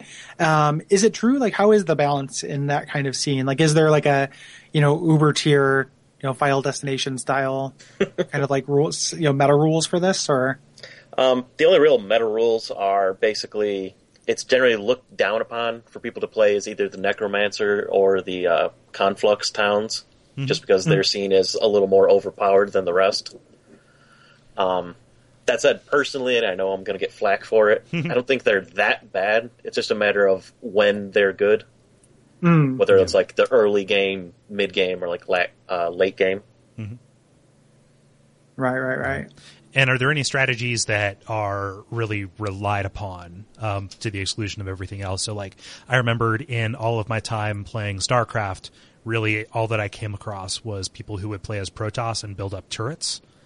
And they're just like, oh, so now I just need to know that I just have to send battle cruiser after battle cruiser to cut through their turrets because that's what everybody does. Is there like a prevailing one that is seen as like, okay, here is the here's the way people normally play this game, even if it is contrary to the way it's designed. Um, I would say the only tactic that's really like that is like what I mentioned earlier, where you load up on units that are immune to Armageddon Yeah, and just use um, just cast that over and over. yeah, Yeah. Hmm Armageddon strats. yeah. Yeah. Yeah. which is, which is not a guitar that you have to climb a mountain to get to defeat an overlord, yeah. which which it should be. The, the, so the the, the only joke I could approach for that is say the that that's the preferred guitar of Eric Thunder Clapton. Oh, but that's that, that, like that's like oh, that's like five steps away from being like so let's workshop that and come back to it yeah, it's it's like something that like uh like for somebody who is in a field who has like the kind of prowess that he would gain a nickname mm-hmm. and is in a field of you know blues music, which is like a real nickname rich field. Mm-hmm. It's telling that that is never that's never been ascribed to him. well I think that that, that shows you where that's at on the spectrum. well no Yeah. he, he, he I think he's self-assigned and then everybody who is an Eric Clapton fan just calls him Slowhand Yeah. Or you think he's self-assigned Thunderclapton? no no he uh, slow, Okay. Slowhand like that like that's that's what he calls his play style and that's Ah. like and and if you meet somebody who is really really into Clapton they, they will they will refer to him as Slowhand Then go. yeah unmeet them.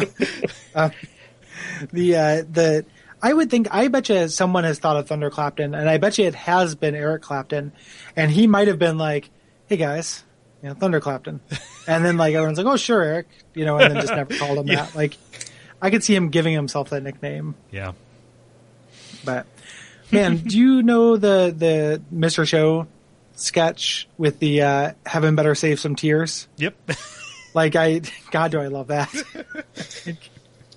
um, that's so good. yeah That's so good. I, I, enjoy that that show coming out when it did and making such merciless fun of Tears in Heaven. Mm-hmm. Um, I, can- I can appreciate that yeah quite a bit. That, that's like my go-to tasteless reference. Is like, Tears in Heaven. yeah, like, like in terms of it's like I feel bad about it. I feel bad about making light of somebody's kid dying. but not as bad as he should have felt for making money off his kid dying. Yeah, that's Is ultimately like, it was worse. Uh, yeah, yeah. Oh, yeah. man. It was his kid, not yours. I know.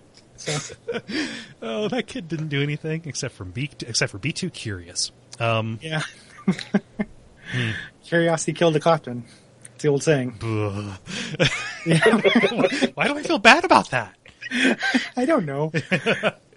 Oh well, but You should. so do we do we want to talk about uh, um, whatever campaigns we played to uh, uh, get prepared for the for for, for the uh, uh, show here? Yeah, yeah, we can. I mean, there's not too much to it. Like, I don't, I don't Yeah. remember that much to it. Like, I, you know, okay, I'm a guy, and and here I am. I have to kill everybody on the map. Like, there was story to it. Like, the first one was just an introduction in the Long Live the King, Queen, and the second one was all about recruiting angels. Um, so that's when they introduced those, which are incredibly powerful. That's like the Uber tier unit uh, there. And then there was the uh, about recruiting griffins, and I couldn't. So, and that was it. Yeah. So- So, so, so in mine, like, and this is this is the kind of thing that I was kind of shooting for. Like, things came up in in in my campaigns, at least the first two that I played, that didn't show up in any of the random ones that that that, that I did. Um, specifically, like little, little scenario lits Um, or just the way that it was designed. So, like with uh, with the first one, which I neglected to get the name of it, and God help you if you try and find a list of um, missions It is in this surprisingly game. hard. It is really really hard. yeah, Yeah. but but but like but like for for for for that what you know what ended up ended up happening was like I was on the ropes and you know I thought like okay I really am not going to do too good and then w- what it turned out was like I was just on the receiving end of a battle of attrition and I just happened to scrape by and I thought okay I'm going to go and you know counterattack. But after I beat the guy who attacked me uh, it was like the red army is gone so the rest of the map was entirely about gearing up in order to go after these uh, uh, gold dragons that were underground, which was more tough. But like it, it was really kind of this two stage, two tier kind of battle. First taking care of the first taking care of the of the army, but then these dragons that are under you know that are underground, which are really really hard because you're you're you're talking about taking out mm, let's say twenty of tier like twenty tier seven. Um, uh, you know elfin enemies um, Yeah. in a go, uh, which is which is really really hard. But uh, but yeah, that like that, that that's what popped up. I mean, yeah, So, so there are like those little unique scenario things in Mm-hmm. the the random ones. They're just not the, the not the rule. Yeah. So like there'll be weird ones where it's like you know oh this necromancer lord has found this or has you know inspired his troops by telling them about this artifact. See if you can find it 1st And like Oh, there so- are like there are alternate win conditions in Yeah. those. So you're you're referring to like the uh, the uh, the, the orphan scenario kind of things. So when I when That's- I say when I, I when I say random ones, I'm referring to like just generate me this size map with the you know with this kind of army. Let's go. Let's Yeah, do this thing. yeah. yeah. Yeah, The- no, like I, the, like- I, I did most of the ones with the the dumb little stories and setups. Yeah, those are is mostly what I did. yeah. Yeah, they're they're real goofy. Mm-hmm. Like they're real real silly. Yeah. Like, Um, like the one that I did last chance was like you- you're at- you're in these borderlands and there are just four armies that are fighting and the guy like the guy who actually owns the kingdom is like you guys are fighting each other instead of guarding my kingdom. If there's more than one of you left I'm going to kill all of you and put somebody there who can do it. So then it's just a matter of like you have to be the last person standing in this king's game Yeah. Yeah. And then they can give you allies and stuff too, which is an interesting way to play. Mm-hmm. Like um, that's not something you get or I got during the actual uh, campaigns. yeah Yeah. but yeah. Uh, I don't know. I mean, it's like so, so the like the Dungeons and Devils campaign was neat just because it did focus so much on the underground um, Yeah. as as like a place where you were at home, um, in a place that you started out in, and like you're just popping up and laying siege to this kingdom that didn't see fit to pave over their hell mouths. Yeah. I know. Put some put some TNT in the mouth of that hell. It's, a- uh, it's a, like it's it's like Skeletors.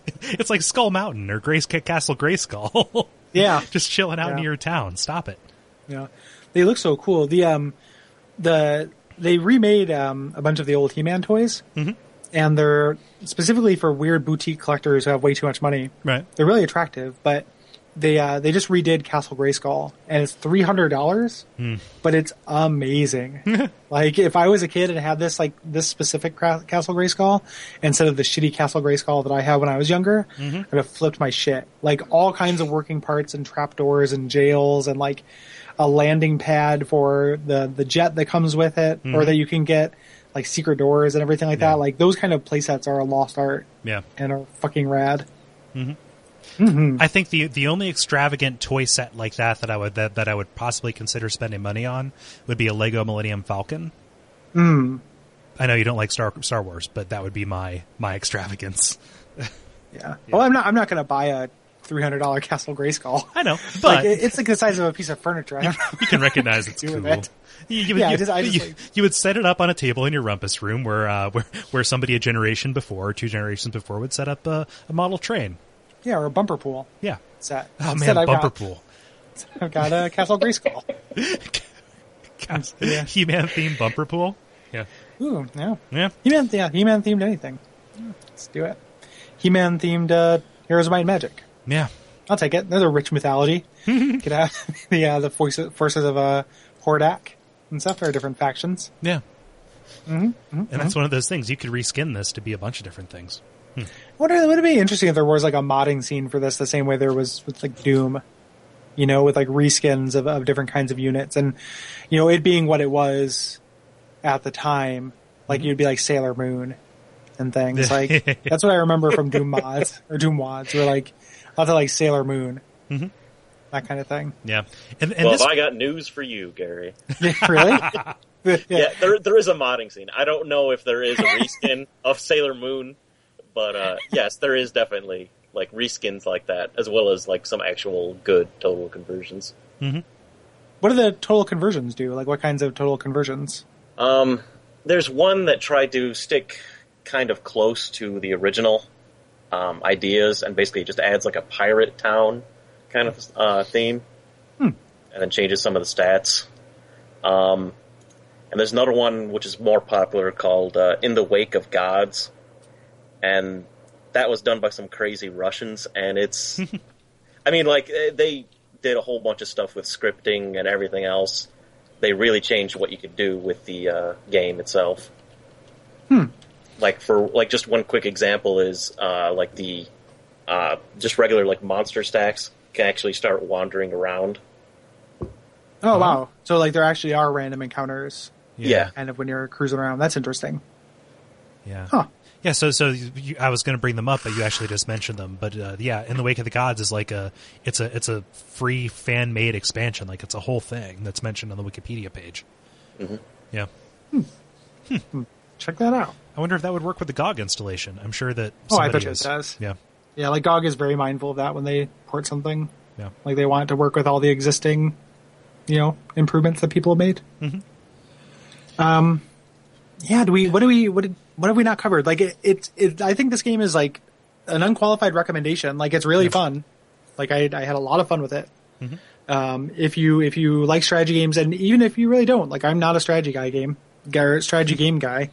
I'm not a strategy guy game. Um, and uh, but I, you know, really liked it. Like it's it's it's very fun, and it makes me like I talking about it is making me want to play it, which is dumb because I just finished playing it for the show. Yeah, Like, uh, but I've been playing it a lot.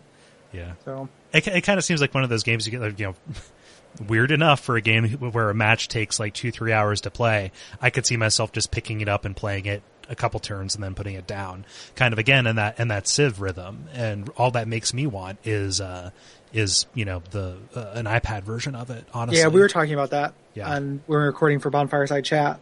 Yeah. Like, make an iOS version of this, Mhm.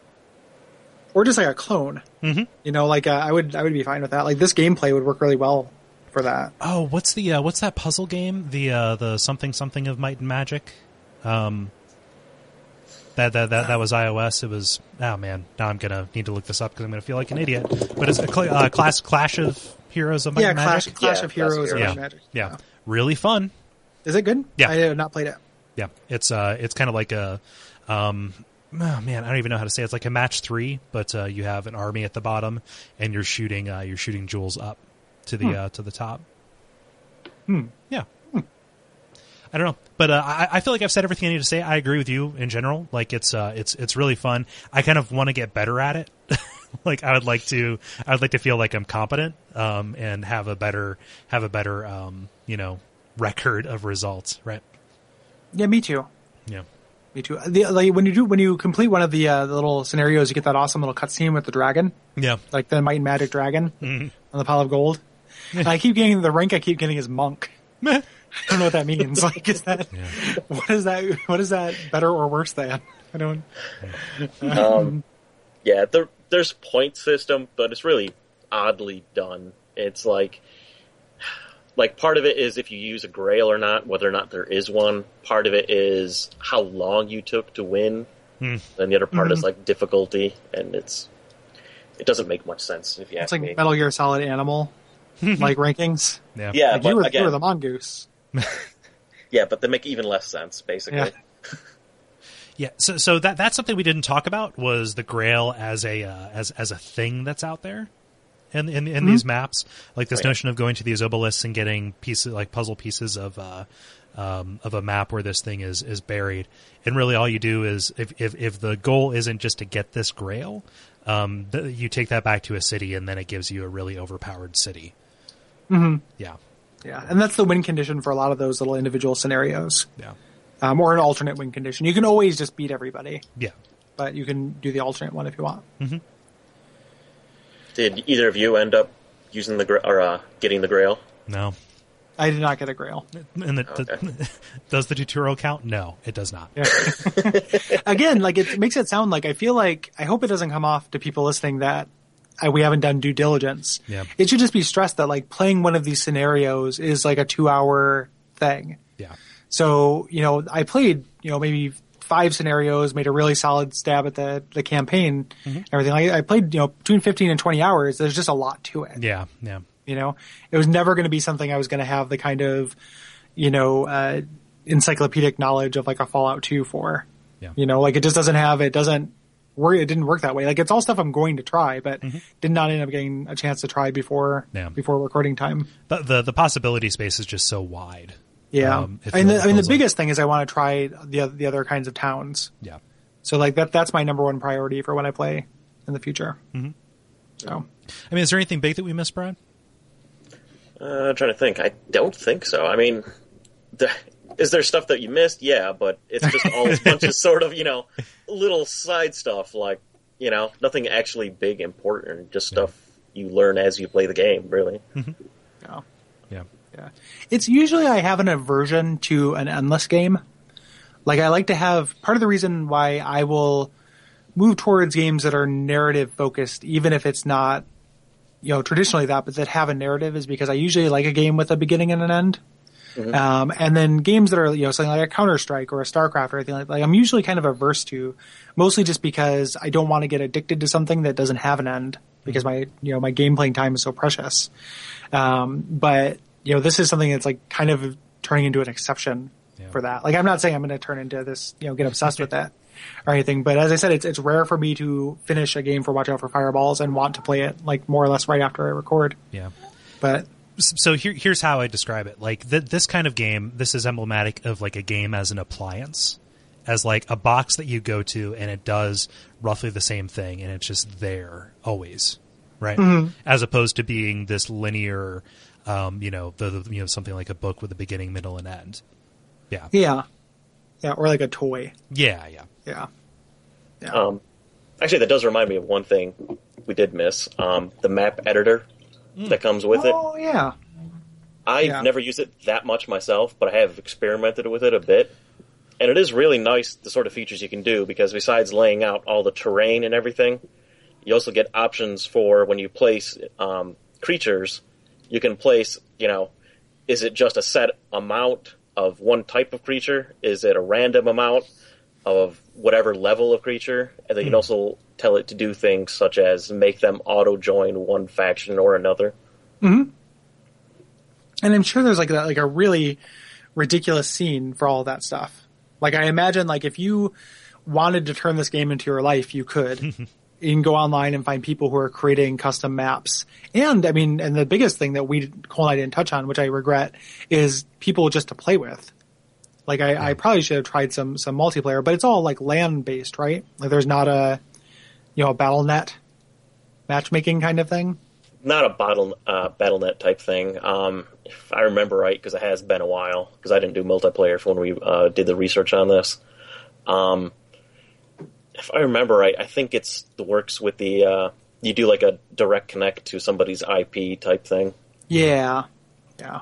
Which would be which would be cool. Like I should I should give that a shot too. Okay. And there's probably message boards out there of people trading that information and hooking up over Hamachi. Down, hmm. download a copy of GameSpy Arcade. Mm-hmm. read, okay, then, then then read a couple panels of Penny Arcade because it's at the bottom there, and then do search for a hmm. server. Then you're good. Yeah, Yeah. Mm-hmm. Yeah. So yeah. Hmm. Yeah, um, there is actually still a good number of sites out there that have collections of maps that people have made, but the only problem is, is they all look like early, well, late nineties. Penises, late '90s penises. Yes. like it's all Kurt Cobain, and I guess that's early '90s penises. Uh, like Shannon Hoon. Like, uh, what do they actually look like before I interrupted you to say penises? No, they all look like very early web style. Um, Hmm. like yeah. easiest way to describe it is just web 1.0 type stuff. Bunch Yeah. of frames everywhere and stuff like that. Yeah. A lot of construction workers. Yes, Yeah. actually, a lot of very bad gifs. I love frames. Yeah. Why wouldn't you want to be able to scroll at two different rates on two different sections of a web page? Oh man. It's the best. Yeah. So uh, should we should we bring this to a close? I, I think so. It's kind of a weird episode. Like, Yeah. I think we got a lot of like we. I feel like we did a good job explaining what this game is, Yeah. But it's it. You know, it was it was a, always going to be an odd episode to do just because of the nature of the game. But the uh, yeah, it's it's always nice. Like one of the things, my favorite things that happens with Watch Out for Fireballs, and it doesn't always happen. But I love playing something that I haven't played before and having it be really good. Like that is that's a really fun experience in the show, like your Earthbounds and and the like. Yeah. So, so thank you, Brian. Yes. Thank you very much for bringing this uh, to our attention. Well, you're welcome. Yeah. Yeah, And Really and for your donation as well. Yes. Yeah. For being a being a wonderful man. Mm-hmm. Based Cool. on based on my limited knowledge of you, a wonderful man. You can still turn. the, um, Got a couple minutes left. yeah, but uh, yeah. Yep. Um, cool. So, um, in terms of um, admin kind of things, is there a uh, is is there anything that you would like to plug, Brian? Twitter, Uh, Twitter wise, or anything, or Well, you guys have seen how much I post, so not really. That's- I don't think I've ever. So yeah. Um, I, I am bad at paying attention to Twitter. Um, the, um, yeah, just just send general well wishes towards Brian. yeah, Yeah, think fondly on him. If uh, if you're ever committing a random crime and the person is named Brian, think twice. yeah. You never know. It might be this Brian. How many could there be? Yeah. Yeah. Yeah. Yeah. Um, on our end, um, so we we did this. What do we have coming up next? Well, um, our next episode is going to be about Dungeons and Dragons. Um, we're going to be doing something um, a little bit different with that. There's going to be the main episode, uh, which is going to be about uh, the tabletop game. Um, and the the more I think about it, the more I want to spend time talking about the various uh, incarnations of it in video games. Um, and the I, influence. I like. I mean, that's not what we plan to do. I think there's enough stuff there for a, for a, a whole episode. Yeah. Like literally just like games based on Dungeons and Dragons. Like I'm, I've been for for the longest time. That has been my like. I'm praying for Retronauts to do that so they can have me on. like, do do a do a games based on Dungeons and Dragons. I know so many of them. do it. Yeah. um, but the uh, yeah, I'm fucking excited about that because I love D and D. too. Spend this like winter of elves and beholders. oh man that's funny uh, but then the uh, kind of the extra sode for that is going to be a play session that we recorded back in uh, back in october um, when i was out in portland uh, that uh, your friend levi uh, bonfireside chat alum um, he ran the campaign very very uh, well and um, yeah, it was a good time, and you're going to get to listen in on that. Audio quality, eh, you know, we recorded from a thing at the center of the table, so hit or miss. But uh, yeah, Yeah, audio quality, and then like it's not it's a really long session, so it's Yeah. going to be more. It's going to be a big bulk thing. It's not going to be meticulously edited to edit out every every sigh and and you know clearing of throat. yeah, But uh, yeah, it should it should be fun to listen to. Um, after that, we are doing a double episode, um, which we are doing Star Fox and Pokemon Snap. Yeah. So there's our rail shooter theme pairing for that. Very excited Uh, about that. Um, specifically Pokemon Snap, but uh, you know, Star Fox is one of my first SNES games, so this is Yeah. going to be like a nice little trip down memory lane. I love it too, primarily partly because, um, and there, when I, I can say it, you know, when you do like a thing on the internet, any amount of feedback feels like a lot of feedback. so if you don't hear anybody say anything about something, somebody, one person saying something feels like a lot. Yeah. But our buddy Murph is just like, I don't understand why you guys are doing Pokemon Snap. That game is boring and stupid. He didn't say that, but the, uh, it'll be interesting to to give it the treatment and see like is this something I have justifiable fond feelings for? Mm-hmm. And if so, like it'll be interesting to articulate it because I don't feel like this game has really been looked at, you know, in any way. Yeah. Like, I think that most people make the assumption that it is a baby game for babies and that there's nothing to it. Yeah. But that's not that's not my instinct. But this also this also continues our trend of taking beloved franchises and doing our first episode them on them on the weirdest entry in that franchise. Yeah, like your, your Metroid Fusions or your Super Mario Land 2. Okay, so the next one is so so the episode after that is going to be about Seaman and Hey You Pikachu. Yeah. yeah, our dual episode of episodes. That would be amazing. Yeah. Um, yeah, I never, I never played uh, Hey You Pikachu. Yeah. Despite the fact that I'm a, you know, unashamed Poke fan. Po- Pokemaniac. Pokemaniac, indeed. You can Yeah. even call me a Pokemaniac. Um, I want to play Pokemon Snap right now too. um, the, Do uh, both. Yeah, I can play that at the same time I play Heroes of Might and Magic. Mm-hmm. Um, what are we doing after that, Kole? Well, um, we're going to be doing another listener suggested episode. This is going to be about Master of Orion 2, which is our first 4X game, and that was suggested by um, our colleague here at the network, Brayden Cameron. Yeah. Uh, my buddy and yours, Brayden Cameron. Mm-hmm. Um, yeah, I'm looking forward to that. It's a real, it's a strategy winter. Mm-hmm. Um, it's a different kind of strategy game. It'll be interesting to, to do that. I like that game a whole lot. Um, yeah. So, so fun times ahead. And then we have, like I said, the rest of our year planned out. And, uh, I guess it's only half a year now at this point. Yeah, yeah. I mean, we're Yeah, we've, we've planned like up through July and it's all good stuff. yeah, So, very, very excited. So, indeed. um, in terms of things you can check out, um, check out check it out, Comrade, which is a show that Gary does. Yeah, the episode that's going up uh, as we record features Dennis Furia from the level, um, talking about Eldritch and Sir, You Are being hunted. So that'll be up a little bit later today. And uh, yeah, it's a real good episode. We're kind of getting into this rhythm of doing thematic pairs for things, um, which is kind of which is kind of cool. So like that's the, you know, the uh, um, kind of roguelike first person exploration pairing. And uh, I think we're we're going to record the next thing we're going to record is going to be like a Doom inspired. So we're doing a teleglitch and uh, paranautical activity. So weird indie takes on kind of the Doom Yeah. Doom formula. Yeah. So- If you end up doing uh, Starbound, can I request to be on that? Yeah, Okay. yeah, you you definitely can. If the uh, I I don't I don't know like you'll have to sell me on Starbound as somebody who is real lukewarm on Minecraft and Terraria. Okay. So um, you'd have to sell me on it first, but you you definitely have a reserve spot. Cool.